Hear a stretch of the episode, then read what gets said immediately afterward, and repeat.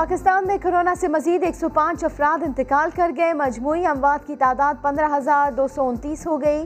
چوبیس گھنٹے میں مزید پانچ ہزار تین سو بارہ نئے کیسز رپورٹ۔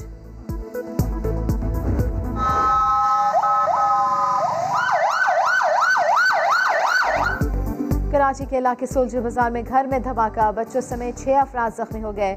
ریسکیو کے مطابق دھماکہ چولہے کے قریب لگے اے سی یونٹ میں ہوا۔ اور وزیر اعظم عمران خان آج لاہور کا دورہ کریں گے۔ وزیر اعلیٰ Punjab Usman, Buzdar one on one ملاقات میں سیاسی اور انتظامی معاملات پر بریف کریں گے۔ وزیر اعظم جنوبی پنجاب کی قیادت سے بھی خطاب کریں گے۔ نیا پاکستان ہاؤسنگ پروجیکٹ کے تحت بلوکی میں ایل جی اپارٹمنٹس کا سنگ بنیاد رکھیں گے۔